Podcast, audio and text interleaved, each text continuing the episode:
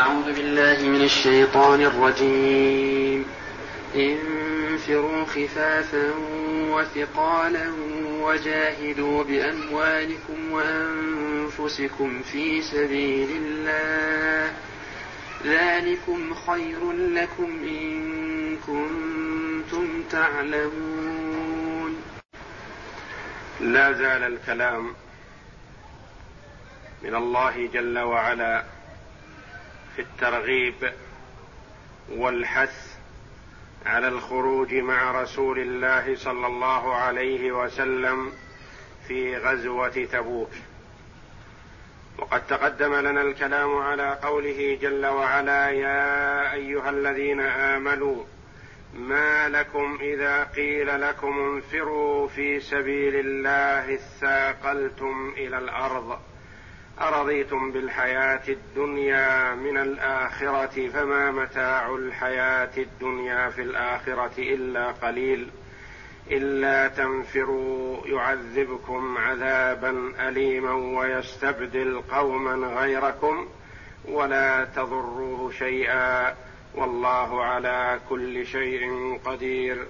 إلا تنصروه فقد نصره الله إذ أخرجه الذين كفروا ثاني اثنين إذ هما في الغار إذ يقول لصاحبه لا تحزن إن الله معنا.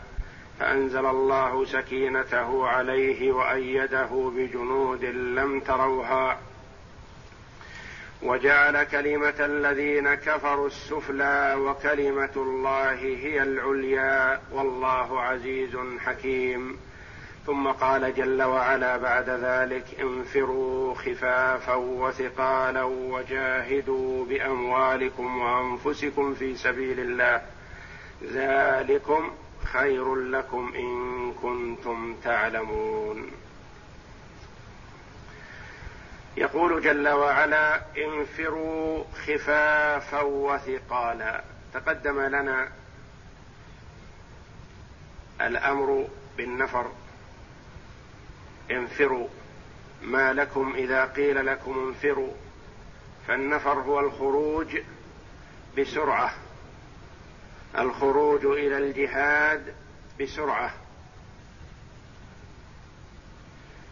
انفروا في سبيل انفروا خفافا وثقالا. اخرجوا للجهاد في سبيل الله مع رسول الله صلى الله عليه وسلم خفافا وثقالا. ما المراد بخفاف وثقال؟ قيل فيها أقوال متعددة عن الصحابة والتابعين رضي الله عنهم. تزيد عن العشرة أقوال وكلها ترجع إلى معنى واحد وهو الأمر بالخروج مع رسول الله صلى الله عليه وسلم للقتال في سبيل الله على أي حال كان المرء. خفافا وثقالا. قيل شبابا وشيوخا. خفافا وثقالا. فقراء وأغنياء. خفافا وثقالا. ركبانا ومشاة خفافا وثقالا بعده وبلا عده خفافا وثقالا عزابا وعوائل ومتزوجين فلا عذر لاحد لا يعتذر المتزوج بزواجه فيتأخر أو يعتذر الفقير بفقره فيتأخر أو يتعلل الكبير بكبره فيتأخر أو يتعلل المشغول بضيعته وأمواله فيتأخر. انفروا خفافا وثقالا. على أي حال أنتم عليها. لا عذر لأحد. خفافا مخفين وثقالا مثقلين. أمر بالخروج على أي حال كان المرء. لا عذر له. وهما حالان من الفاعل. المأمور بالنفير. انفروا حالة كونكم خفافا أو ثقالا.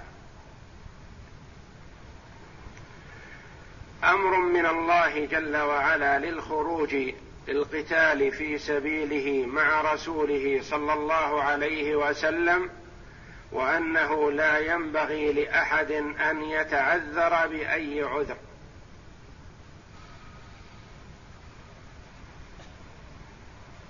أمر بالنفير العام.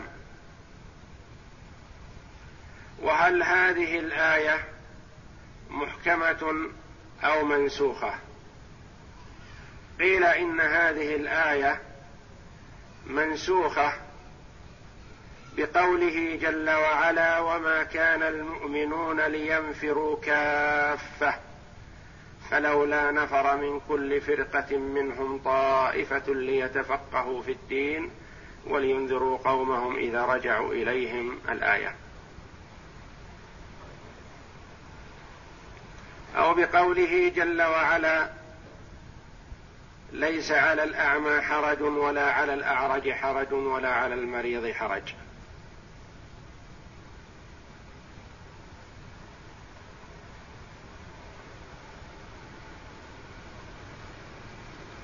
وقيل هي محكمة. وليست بمنسوخة وهي في حالة خاصة. في هذه الحالة وفيما شابهها من أحوال المسلمين فإذا استنفر الإمام الرعية وجب عليهم النفير. أو إذا داهم العدو بلادا من بلدان المسلمين وجب على الجميع النفير. وقالوا هذه الآية ليست بمنسوخة وإنما هي محكمة. ومن المعلوم أن الجهاد يكون فرض عين ويكون فرض كفاية. فهذه الآية في حالة الجهاد فرض عين. لا عذر لأحد. ولا يجوز لأحد أن يتخلف إلا من عذر الله جل وعلا في قوله ليس على الأعمى حرج ولا على الأعرج حرج ولا على المريض حرج. وأما الكبر من عدمه أو الشغل من عدمه أو الضيعه من عدمها فليست بعذر للمرء بل عليه الخروج للقتال في سبيل الله. هذا في حالة كون الجهاد فرض عين إذا استنفر الإمام الرعية أو داهم العدو بلاد المسلمين.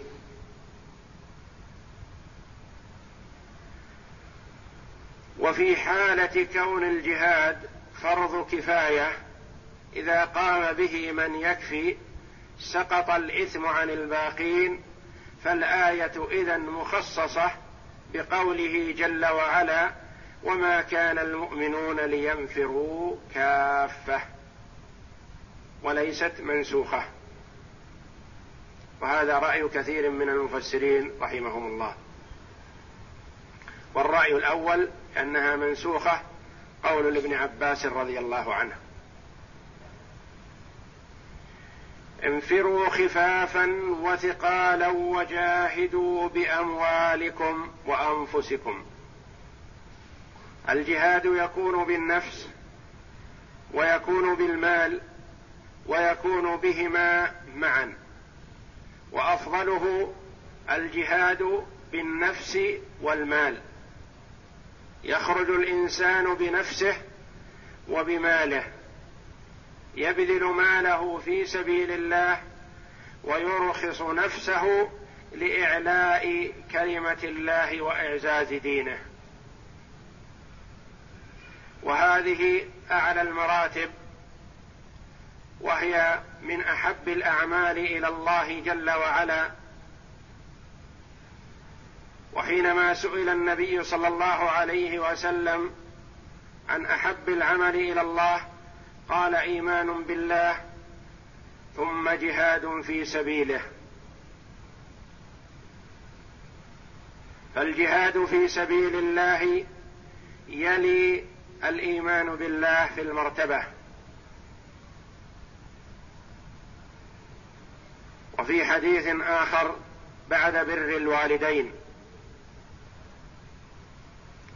وقد قال النبي صلى الله عليه وسلم تكفل الله للمجاهد في سبيله إن توفاه أن يدخله الجنة أو يرده إلى منزله بما نال من أجر أو غنيمة.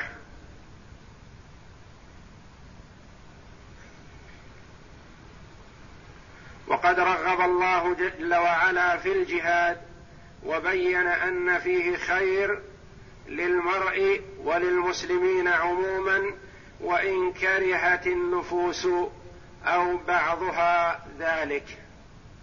فقال جل وعلا كتب عليكم القتال وهو كره لكم وعسى أن تكرهوا شيئا وهو خير لكم وعسى أن تحبوا شيئا وهو شر لكم. والله يعلم وأنتم لا تعلمون. فقد يحب المرء ترك الجهاد والبقاء في البلاد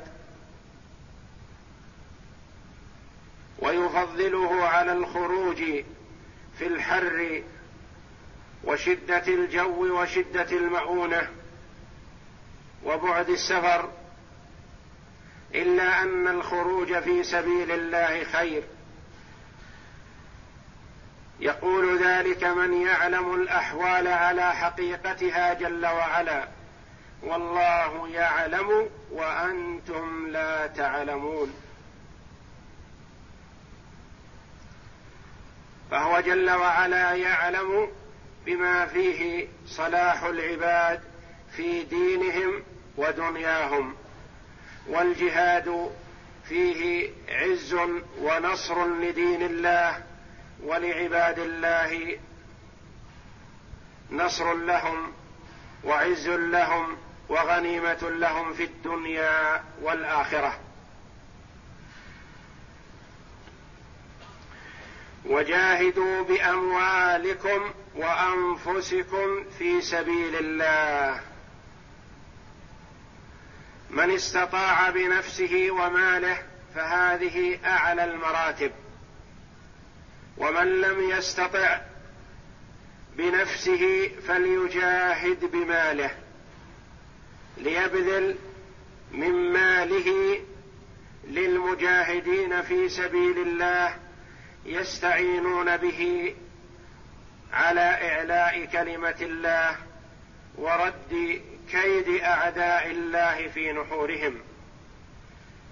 ويقول عليه الصلاة والسلام من جهز غازيا فقد غزا ومن خلفه في أهله بخير فقد غزا. فإذا جهز المرء غازيا في سبيل الله بذل من ماله الذي اكتسبه من حلال بذل منه للمجاهدين في سبيل الله يتجهزون به فكأنما غزا بنفسه.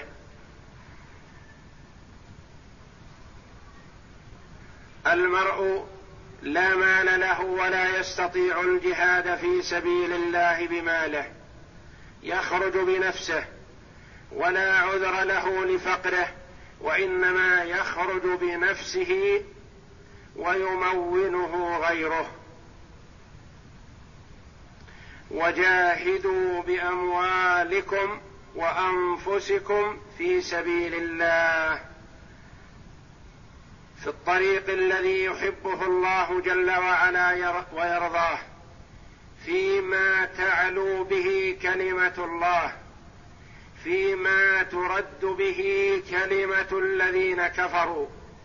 فيما فيه نصر للإسلام والمسلمين. في سبيل الله. ذلكم ذلكم ما هو؟ النفر في سبيل الله. على أي حال كان المرء وخروج المرء بنفسه وماله أو بنفسه فقط أو بإخراج شيء من ماله إذا كان لا يستطيع بنفسه ذلكم خير لكم. والإشارة في ذلكم ذا وهذا للقريب وذلك وذلكم للبعيد. والأمر بالجهاد بعد اسم قبل اسم الإشارة مباشرة فهو قريب. لما عبر جل وعلا باسم الإشارة الخاص بالبعيد في قوله ذلكم ولم يقل ذلك. قال ذلكم ولم يقل ذاك أو هذا. إشارة إلى علو مرتبة الجهاد في سبيل الله. وإن كان ذكر ذلك قريبا فالإشارة إلى علو مرتبة الجهاد في سبيل الله. ولذا أتى بالإشارة الخاصة بالبعيد. إشارة إلى علو المرتبة. ذلكم خير لكم. إن كنتم تعلمون. خير لكم في الدنيا نعم. خير لكم في الآخرة نعم. لم يقل جل وعلا خير لكم في الدنيا ولم يقل خيرا لكم في الآخرة وإنما خيرا لكم في العموم. ذلكم خير لكم. الجهاد في سبيل الله خير لكم في دنياكم لأن فيه نصر للمسلمين. خير لكم في آخرتكم الجنة جنة عرضها السماوات والأرض. إن كنتم تعلمون إن هنا شرطية. وفعل الشرط أين هو؟ إن كنتم. وأين جواب الشرط؟ دل عليه ما قبله. محذوف. دل عليه ما قبله. إن كنتم تعلمون ذلك فانفروا خفافا وثقالا وجاهدوا في سبيل الله وجاهدوا بأموالكم وأنفسكم في سبيل الله. إن كنتم تعلمون ذلك فانفروا. خفافا وثقالا. وجاهدوا. فجواب الشرط محذوف دل عليه سياق الآية ما قبله. وفي هذه الآية حث من الله جل وعلا لعباده للخروج في سبيل الله بأموالهم وأنفسهم أو بأموالهم لمن لا يستطيع الخروج بنفسه أو بأنفسهم لمن لا مال له يخرج بنفسه. والآية في سياق الترغيب في الخروج مع رسول الله صلى الله عليه وسلم في غزوة تبوك حث للمؤمنين في الخروج مع رسول الله صلى الله عليه وسلم وعدم التعلل أو إبداء الأعذار كما يبديها المنافقون الذين فضحهم الله جل وعلا في الآيات بعد هذه. فهذه الآية وما قبلها ترغيب للمؤمنين في البذل في سبيل الله بذل النفس والمال معا أو بذل أحدهما وعدم التخلف. ثم بعد ذلك ساق جل وعلا الآيات الفاضحة للمنافقين الذين لا يرغبون في الخروج مع رسول الله صلى الله عليه وسلم إلا إذا كان السفر قريبا والجو مناسبا والغنيمة مضمونة فضحهم الله جل وعلا في الآيات التالية كما سيأتي ذلك فيما بعد إن شاء الله. والله أعلم. وصلى الله وسلم وبارك على عبده ورسول نبينا محمد وعلى آله وصحبه أجمعين. بسم الله الرحمن الرحيم. قال المؤلف رحمه الله تعالى قال سفيان الثوري عن أبيه عن أبي الضحى مسلم بن صبيح هذه الآية انفروا خفافا وثقالا أول ما نزل من سورة براءة. وقال معتمر من وقال معتمر بن سليمان عن أبيه قال زعم حضرمي أنه ذكر له أن ناس كانوا عسى أن يكون أحدهم عليلا وكبيرا فيقول إني لا آثم فأنزل الله انفروا خفافا وثقالا. الآية أمر الله تعالى بالنفير العام مع رسول الله مع رسول الله صلى الله عليه وسلم عام غزوة تبوك لقتال أعداء الله من الروم الكفرة من أهل الكتاب وحتم على المؤمن وحتم على المؤمنين في الخروج معه على كل حال في المنشط والمكره والعسر واليسر فقال انفروا خفافا وثقالا. وقال علي بن زيد عن أنس عن عن أبي طلحة كهولا وشبابا. كهولا وشبابا. يعني نعم. ما سمع الله عذر أحد ثم خرج إلى الشام فقاتل حتى قتل. وفي رواية قرأ أبو طلحة سورة براءة فأتى على هذه السورة انفروا خفافا وثقالا وجاهدوا بأموالكم وأنفسكم في سبيل الله. فقال أرى ربنا استنفرنا؟ شيوخا وشبانا جهزوني جهزوني يا بني. فقال بنوه يرحمك الله قد غزوت مع رسول الله صلى الله عليه وسلم حتى مات ومع أبي بكر حتى مات ومع عمر حتى مات فنحن نغزو عنك. فأبى فركب البحر فمات فلم يجدوا له جزيرة يدفنوه فيها إلا بعد تسعة أيام فلم يتغير فدفنوه. هذه كرامة لأبي طلحة الأنصاري رضي الله عنه.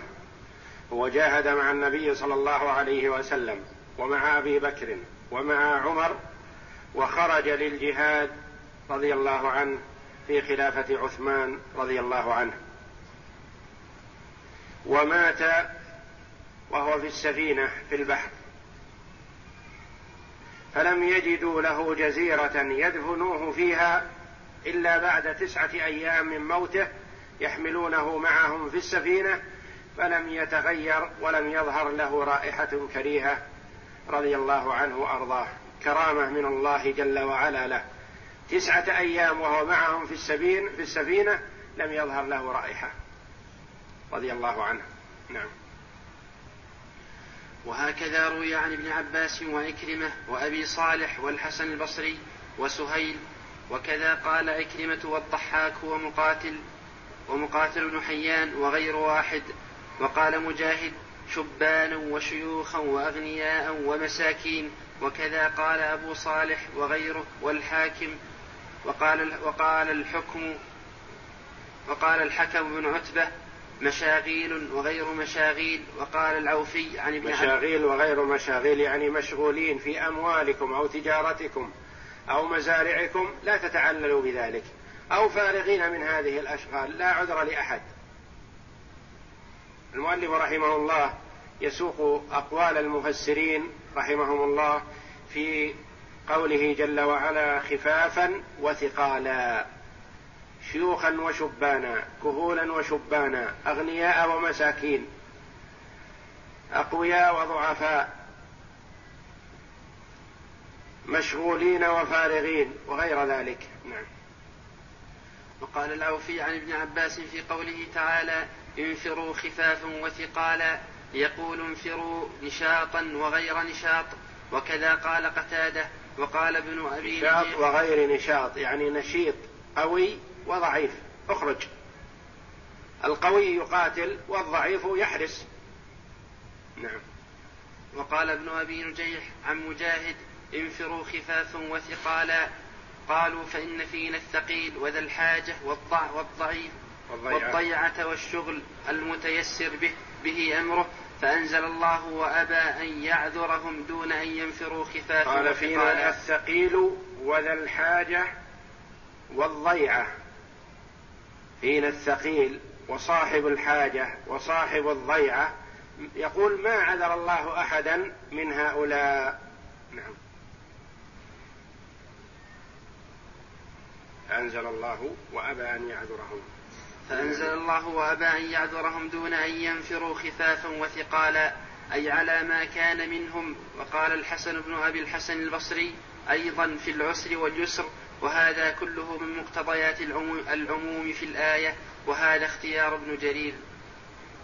وقال الإمام أبو عمرو الأوزاعي إذا كان النفير إلى دروب الروم نفر الناس إليها خفافا وركبانا وإذا كان النفير إلى هذه السواحل نفروا إليها خفافا وثقالا وركبانا ومشاة وهذا تفصيل في المسألة.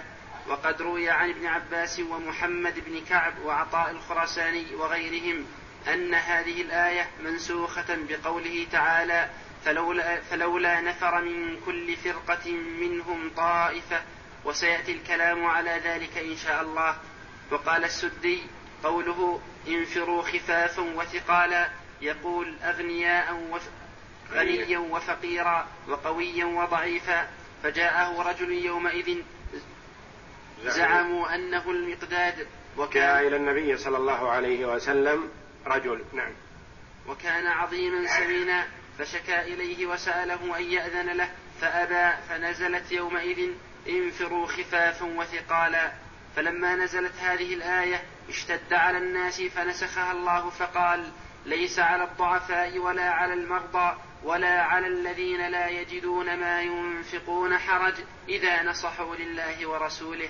وقال ابن جرير حدثني يعقوب قال حدثنا ابن عليث قال حدثنا أيوب عن محمد قال شهد أبو أيوب مع رسول الله صلى الله عليه وسلم بدرا ثم لم يتخلف عن غزاة للمسلمين إلا عاما واحدا. قال وكان أبو أيوب يقول قال الله تعالى انفروا خفافا وثقالا فلا أجدني إلا خفيفا أو ثقيلا.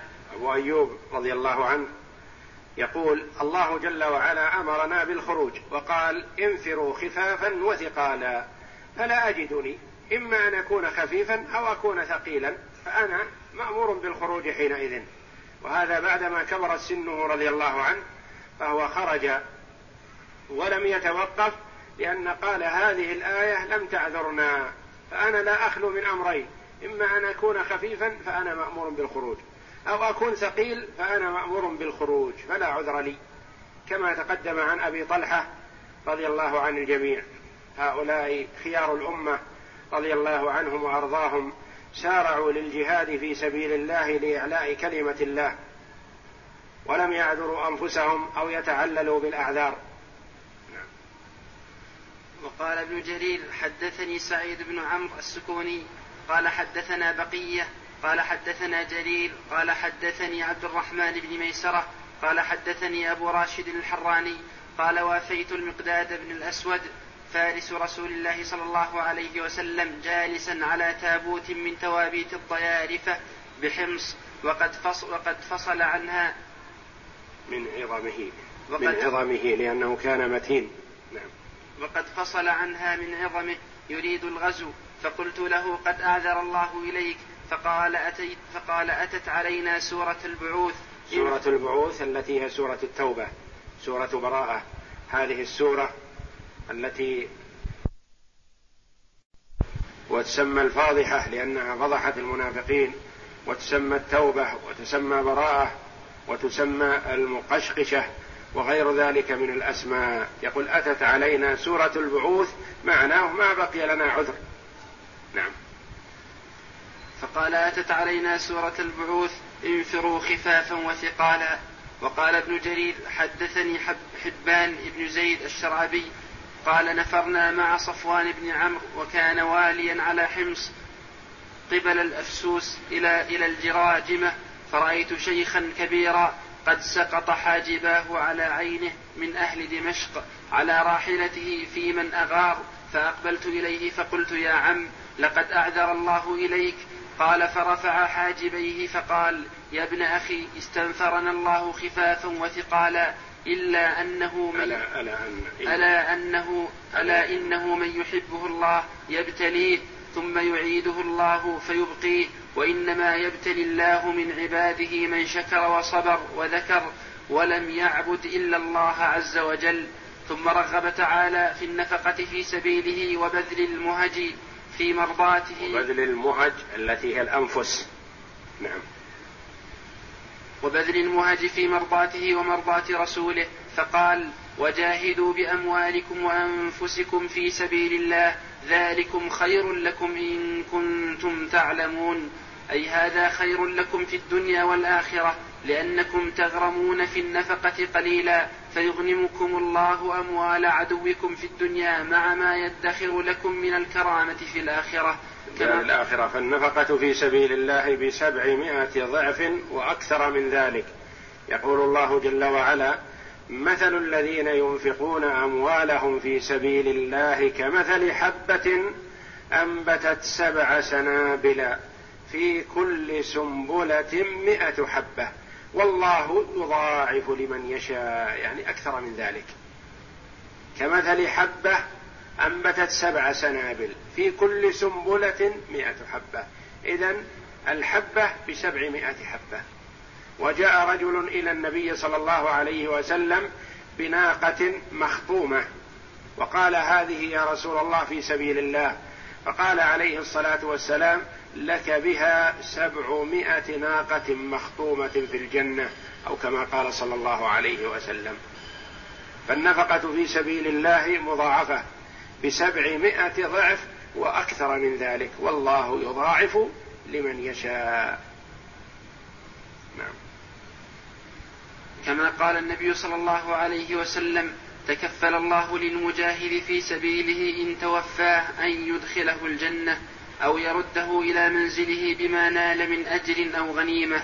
ولهذا قال الله تعالى كتب عليكم القتال وهو كره لكم وعسى أن تكرهوا شيئا وهو خير لكم وعسى أن تحبوا شيئا وهو شر لكم والله يعلم وأنتم لا تعلمون. وعسى أن تكرهوا شيئا وهو خير لكم عسى أن تكرهوا الجهاد والخروج في سبيله وهو خير لكم وعسى أن تحبوا شيئا وهو القعود وعدم الخروج في سبيل الله والقعود شر لكم. شر لكم في دينكم ودنياكم. شر لكم في دنياكم وآخرتكم. لأن في عدم الخروج وعدم القتال في سبيل الله إذلال للمسلمين. فهذا شر في الدنيا. وفيه عقوبة في الآخرة لمن تخلف عن الجهاد الذي فرضه الله. نعم. ومن هذا القبيل ما رواه الإمام أحمد. حدثنا محمد بن أبي عدي عن حميد عن أنس عن رسول الله صلى الله عليه وسلم قال لرجل أسلم قال أجدني كارها قال أسلم وإن كنت كارها. أسلم وإن كنت كارها. وهو استدل به على أنه يخرج المرء للجهاد في سبيل الله وإن كان يكره ذلك أو يرى في ذلك المشقة. والله أعلم وصلى الله وسلم على نبينا محمد.